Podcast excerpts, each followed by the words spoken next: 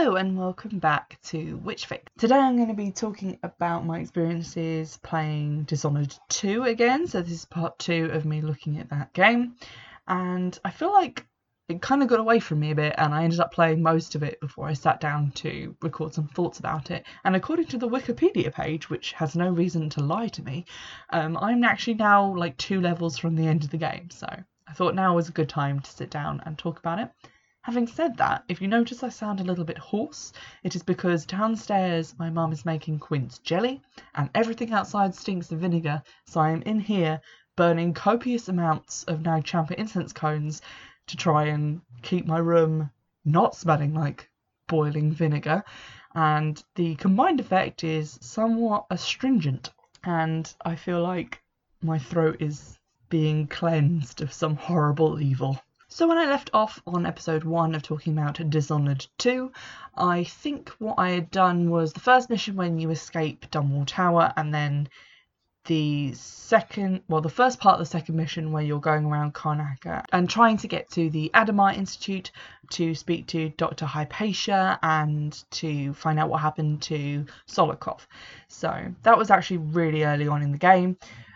I then infiltrated the Addermire Institute, you'll be pleased to hear, and sort of went around there, did all the missions in there. And since then, I've actually, I think, done the bulk of the actual missions that you have to do and got a fairly good idea of what the game is about.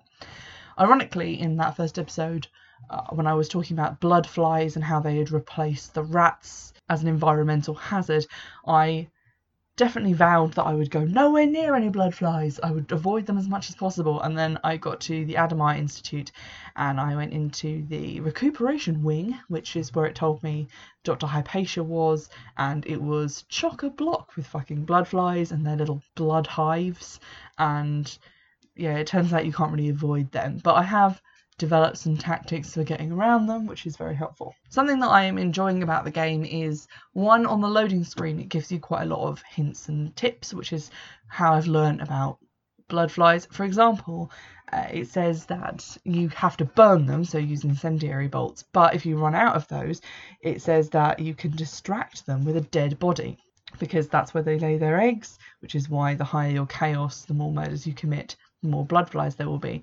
So if you find a dead body in the environment, you can just kind of chuck it and the blood flies will be distracted long enough for you to get past. And a loading screen told me that, which was very helpful. Also, because it's a game that I have to save and reload quite a lot, because I'm going for low chaos, trying not to kill people, and that involves me sometimes having to reload the game because I've gotten into too much conflict or I've been seen by too many people to escape without killing someone.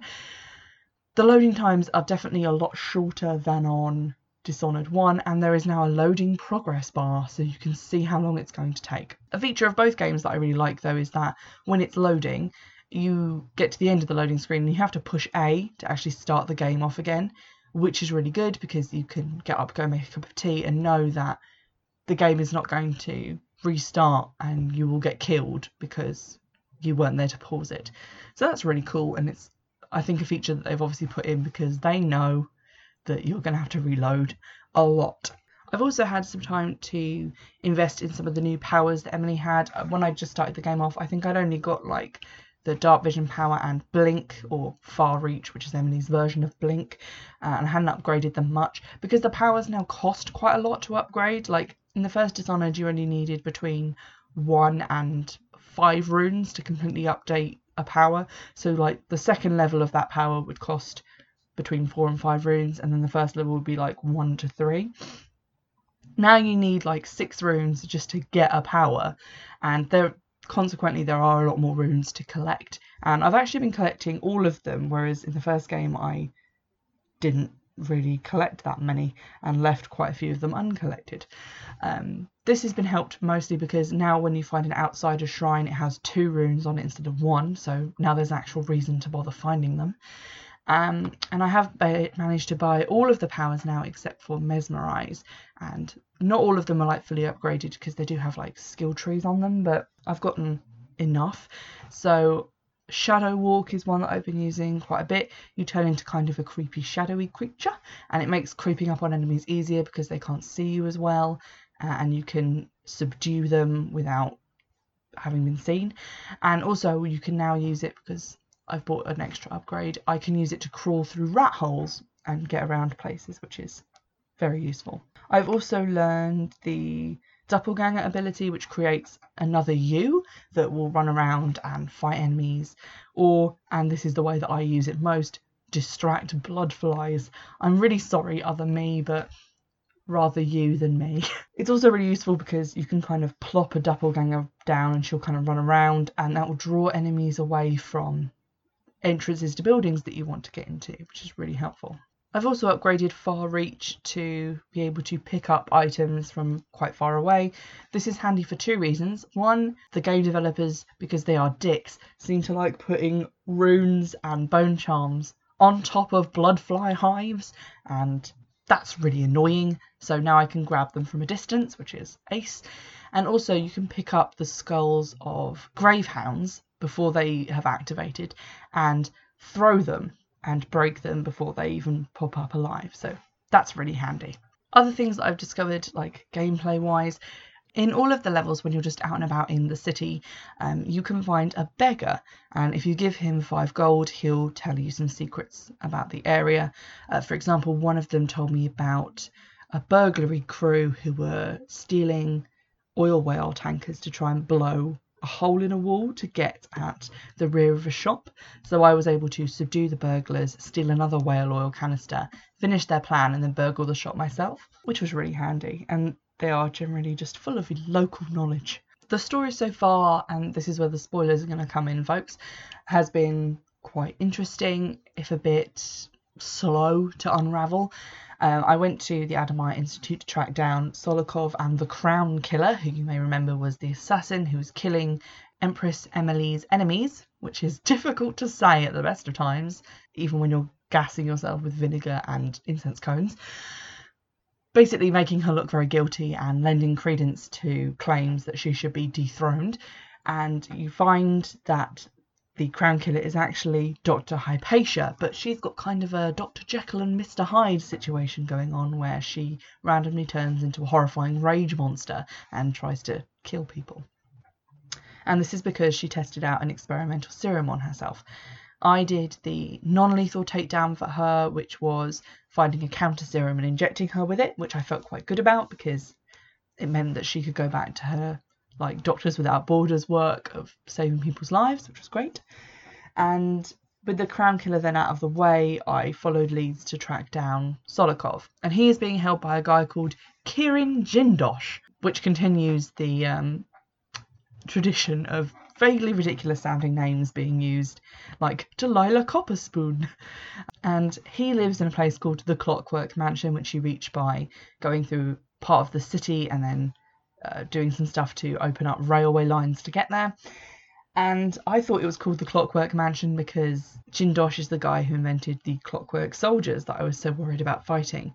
But no, no, it turns out the actual house is clockwork, and when you pull levers in different rooms it changes their makeup. It kind of flips walls up and down, turns tables over to reveal other things, closes stairwells and opens up other routes, and it's just generally quite confusing. I was quite worried because you see clockwork soldiers at the beginning of the game when you are unceremoniously removed from your empress chair and locked in your room like a toddler, and I was generally quite worried about facing them because they have four arms, all of which are made of knives, and they have a weird kind of bird skull head, and they just look terrifying, and like they won't respond well to sleep darts, which is my primary tactic for everything, so that's not great. But in actual practice they're quite easy to get around and destroy. Um, I found uh, finally a use for having a gun, which I never really used in the first Dishonored, but if you shoot their head from a good enough angle it will just blow their head off, and then they can't see, so they will attack anything that they hear, which means that while you're sneaking around them, the two clockwork soldiers that were in that area previously will just bitch slap each other to death with their blade arms, which is quite funny to watch, and I did watch it while giggling on a chandelier because they couldn't see me, which was quite fun. The non-lethal takedown for Jindosh was really quite unpleasant, and I'm going to give a warning for it because I don't really know if it would trigger anyone, but it was just it was quite horrible to do. Um essentially his plan with Sokolov, because Sokolov won't help him make better clockwork soldiers, is to put him in an electric chair and shock bits of his brain to make him compliant. Um, and the non-lethal takedown is to use that chair on Jindosh and to use it to basically fry his brain so he can't make any more clockwork soldiers. And I found that, like, really unpleasant and horrible, like, to do that to someone.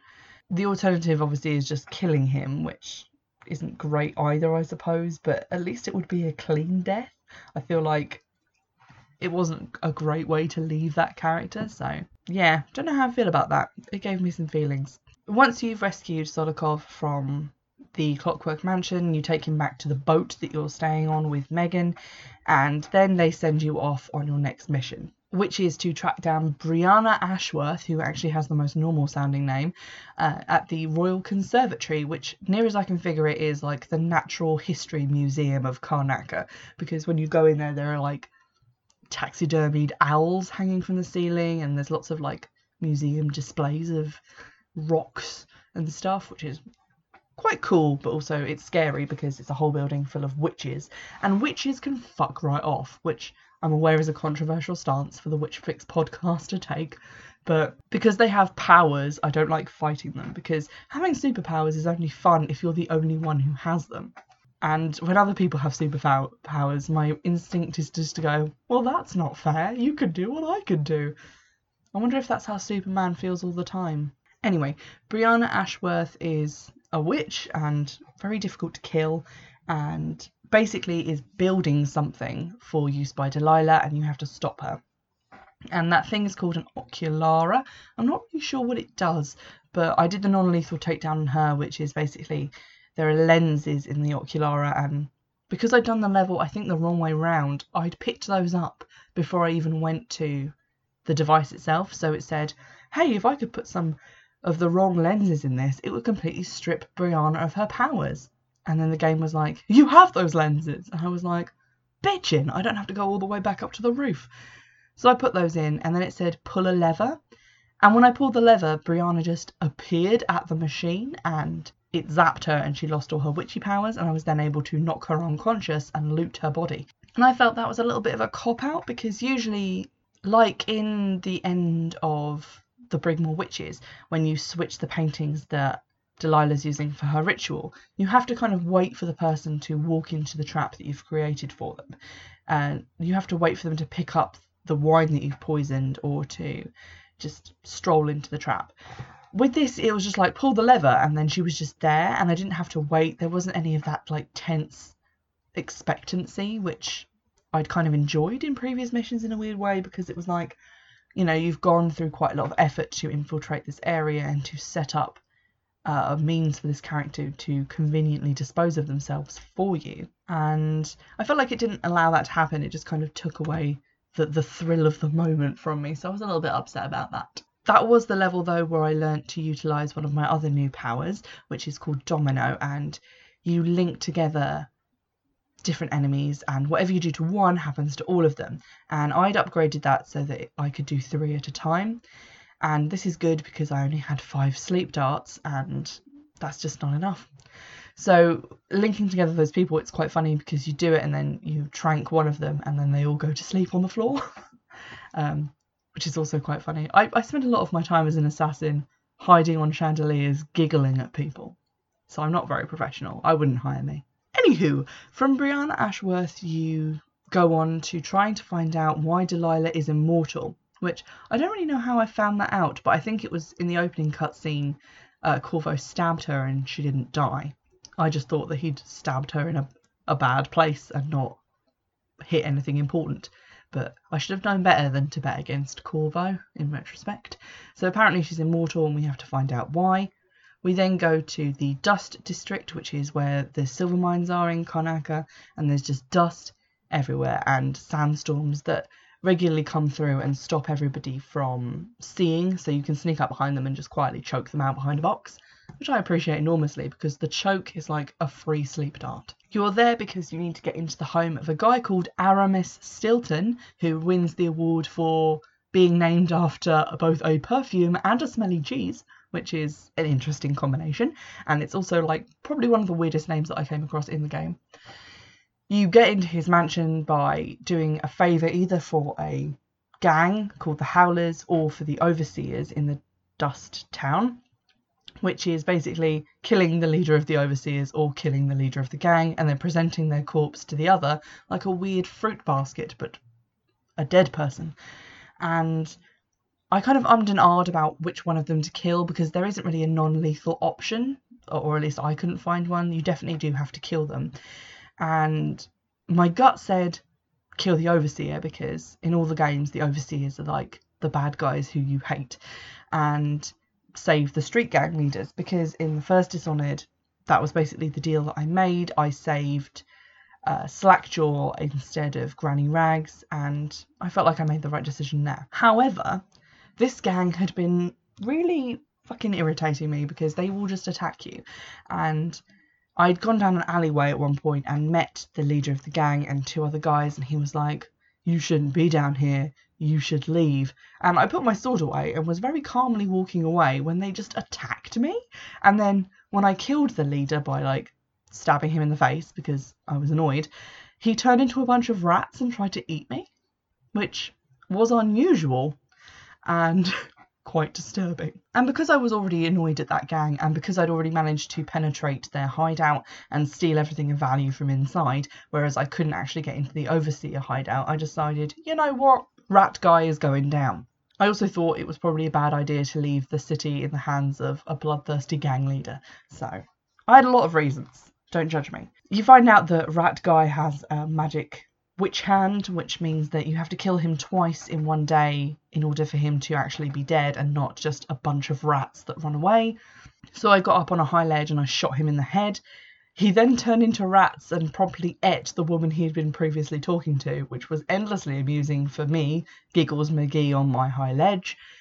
And then he very agreeably came up to where I was hiding to find out who had killed him, at which point I killed him again and then stole his body, so I had the last laugh. When carrying his body, you can just walk into the Overseer outpost and they won't harm you. Unfortunately, I had equipped a bone charm that meant that white wolfhounds would fight for me instead of Overseers, which no one seemed to have told the wolfhounds that I was there as an honoured guest and bearer of dead body du jour, because the dog went absolutely apeshit and started eating, like, everyone in sight. It killed, like, five people. I was quite impressed, but then they did kill it, so I was sad. So I got in there, I got my favour, which was helping me to find out how to get into the mansion, and I promptly went into the mansion, which was decrepit as fuck and had stuff growing all over it, but wasn't really full of anything that was trying to kill me, which was a pleasant change. You then speak to Aramis Stilton of the amazing name, and he's a little bit insane. He doesn't seem to notice that you're there, and he keeps talking about just random stuff that doesn't make any sense, and playing the piano. At which point the Outsider appears and says, hey, have you noticed how your magic powers don't work in this house? And I was like, yes, I had noticed that. I am not a fan. And then he gave me a thing called the timepiece, which looks a lot like the heart in that it's kind of like a roundish device that you hold in one hand, and said that you could use it to travel between three years ago, which was when the thing happened with Delilah Copperspoon that rendered poor Aramis in the state that he currently is in, and the time period now where the house is just broken down and horrible. So that was pretty cool. I had fun going around the house. You kind of flip a panel up on the top of the device, which is like a pane of glass, and looking through that you can see the mansion as it was in the, or as it is in the other time period, and then you can switch between the two.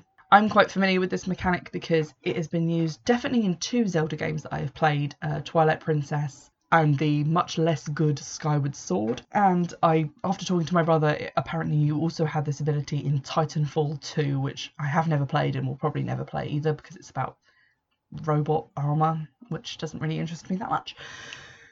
But yeah, this is definitely a, a mechanic that I was familiar with and had seen before, so getting around things wasn't that difficult because I kind of knew what I was meant to do. Like, if a door is locked in the past, it's probably been broken down in the present, and various things like that. I was impressed though at uh, some of the ways in which this mechanic had been used. Uh, for example, um, dead bodies attract blood flies, and in the present day there was a massive bloodfly hive in front of a door that I wanted to get to. And then in the past, there was a, a dead dog's body there. So when you put that in the incinerator and get rid of it and go back to the present, there is no bloodfly hive there, which I thought was really cool. And then where it was, there is uh, a safe that has been tipped over and the door has been pulled off. But on the door, you can see the combination. And when you go back into the past, you can use that combination to open the safe.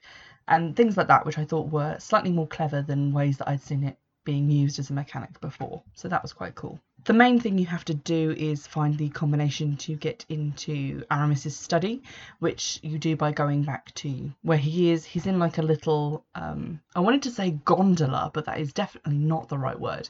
Gazebo. Don't get those two things confused. Anyway, he's in a gazebo with a notebook which has the password in it, and I knocked him out with a tranq dart so that I could get to the notebook.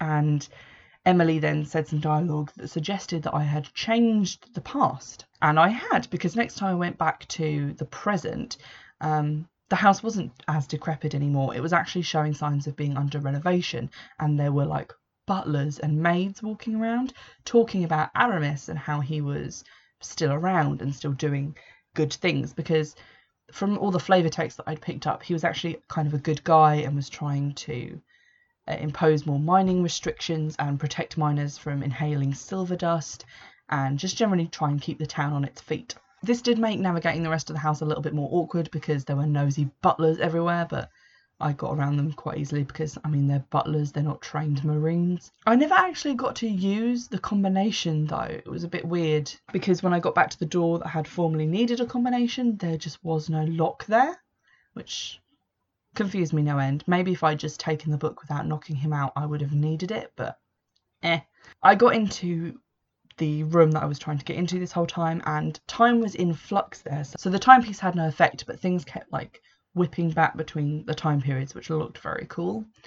And I witnessed a seance that was being held where basically they called Delilah's spirit out of death and the void, and then she essentially makes herself a Horcrux, which is a statue of herself with like bat wings, pretty classy.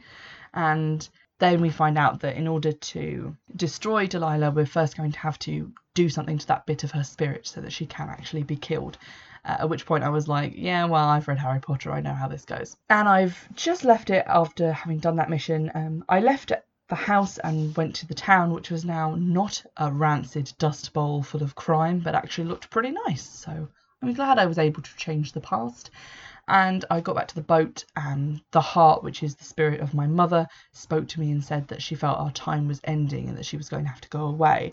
And it became very obvious at that point that to get rid of that piece of Delilah's spirit, I could then put it in the heart, I'm guessing, um, so that I control it instead of her. Another consequence of me changing the timeline was that when I got back to the ship, Billy Lurk, aka Megan, who is the captain of the ship that I'm staying on, she now had both arms and both eyes, which was not how I had left her.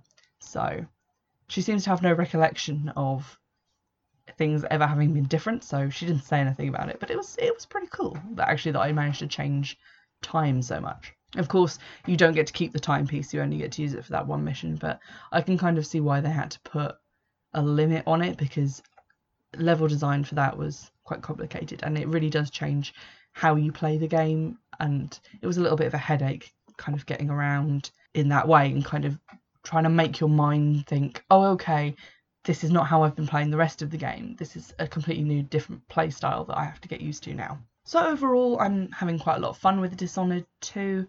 It is not as good as Dishonored one, but for an ineffable reason that I can't really put my finger on. I don't know if it's because you're dealing with more than just human enemies, like dealing with people who have powers in the Brigmore Witches made it a lot more stressful and a lot less fun. I felt like I couldn't freely explore as much because the enemies were more powerful and I had to hide more instead of getting about the place and having kind of a free run. And the same goes with like the Grave Hounds and the Clockwork Soldiers, because they're kind of difficult to get around. You feel very much like you are being put in a prey position as opposed to an unseen predator of the night. So it's it's slightly less fun. Um, it might also just be that the story isn't as like emotionally fraught. I felt in the first one that you were very well motivated. You had to clear your name for killing the Empress. You were upset and angry that the Empress had been killed in the first place, and you desperately wanted to recover Emily. In this, you kind of want to have your throne back, and you want to rescue Corvo from being a statue forever, but those things aren't really mentioned that much. It tends to be more, the plot is mainly focused on here is why you're going here to do this thing, and not here is why you're being motivated to take action at all. So I feel less emotionally motivated. I don't know if playing as Corvo there would be more motivation, because obviously you're trying to save Emily, your daughter, again. Uh, I might give that a go once I've finished playing through as Emily, just to see what it's like. There hasn't really been any ideas about why it is so bad now that Delilah is Empress. She hasn't really done anything that wasn't already going on. Like, the places that I'm going in Karnaca were pre-fucked before she came to power. So it doesn't seem like she, you know, she hasn't launched a new regime that is horrible. It's just the same regime that it always was, which is the regime that was in place under me as Empress as well. So I feel like there isn't really a strong enough motive for Emily to want the throne back, aside from the fact that she doesn't want Delilah to have it because she's sure Delilah will do something evil, but we're not really sure what that is. So there's that. I also feel like maybe the mystery of the Outsider isn't working as well as it did in the first game, because obviously in the first game you've just been introduced to him. He's this random man who comes into your dreams and gives you magic powers. Amazing. But it's weird, and like, I don't really know what he wants, and I feel like at this point in the story we should be finding out more about him and more about what his role is in the world and why he's allowed to influence people, and if he's going to give powers to Delilah and me and then we have to fight each other, like, what is even the point? It's starting to feel a little bit nihilistic, I guess. So I think maybe my dissatisfaction with the game lies more in the plot and the motivation behind the characters, as opposed to like the actual gameplay, which is basically still the same as it ever was in, in the first game and in the D L C. It's just that now there are a few more gimmicks being thrown in, a few more characters who can use magic powers, and that's not really as fun for me as stalking the shadows and giving people a quick night-night cuddle and then shoving them in a bin. I'll do another episode to let you know, you know, how the game wraps up and how I feel about the plot afterwards. But in the meantime, you can get in touch on Twitter at WitchFix and by email, which is witchfixpodcast at gmail dot com. And you can also donate to my Patreon in the description box below, or to the side if we're on Castbox, wherever you're listening to me. It's in the description, trust me. And I'll see you in the next episode. Bye!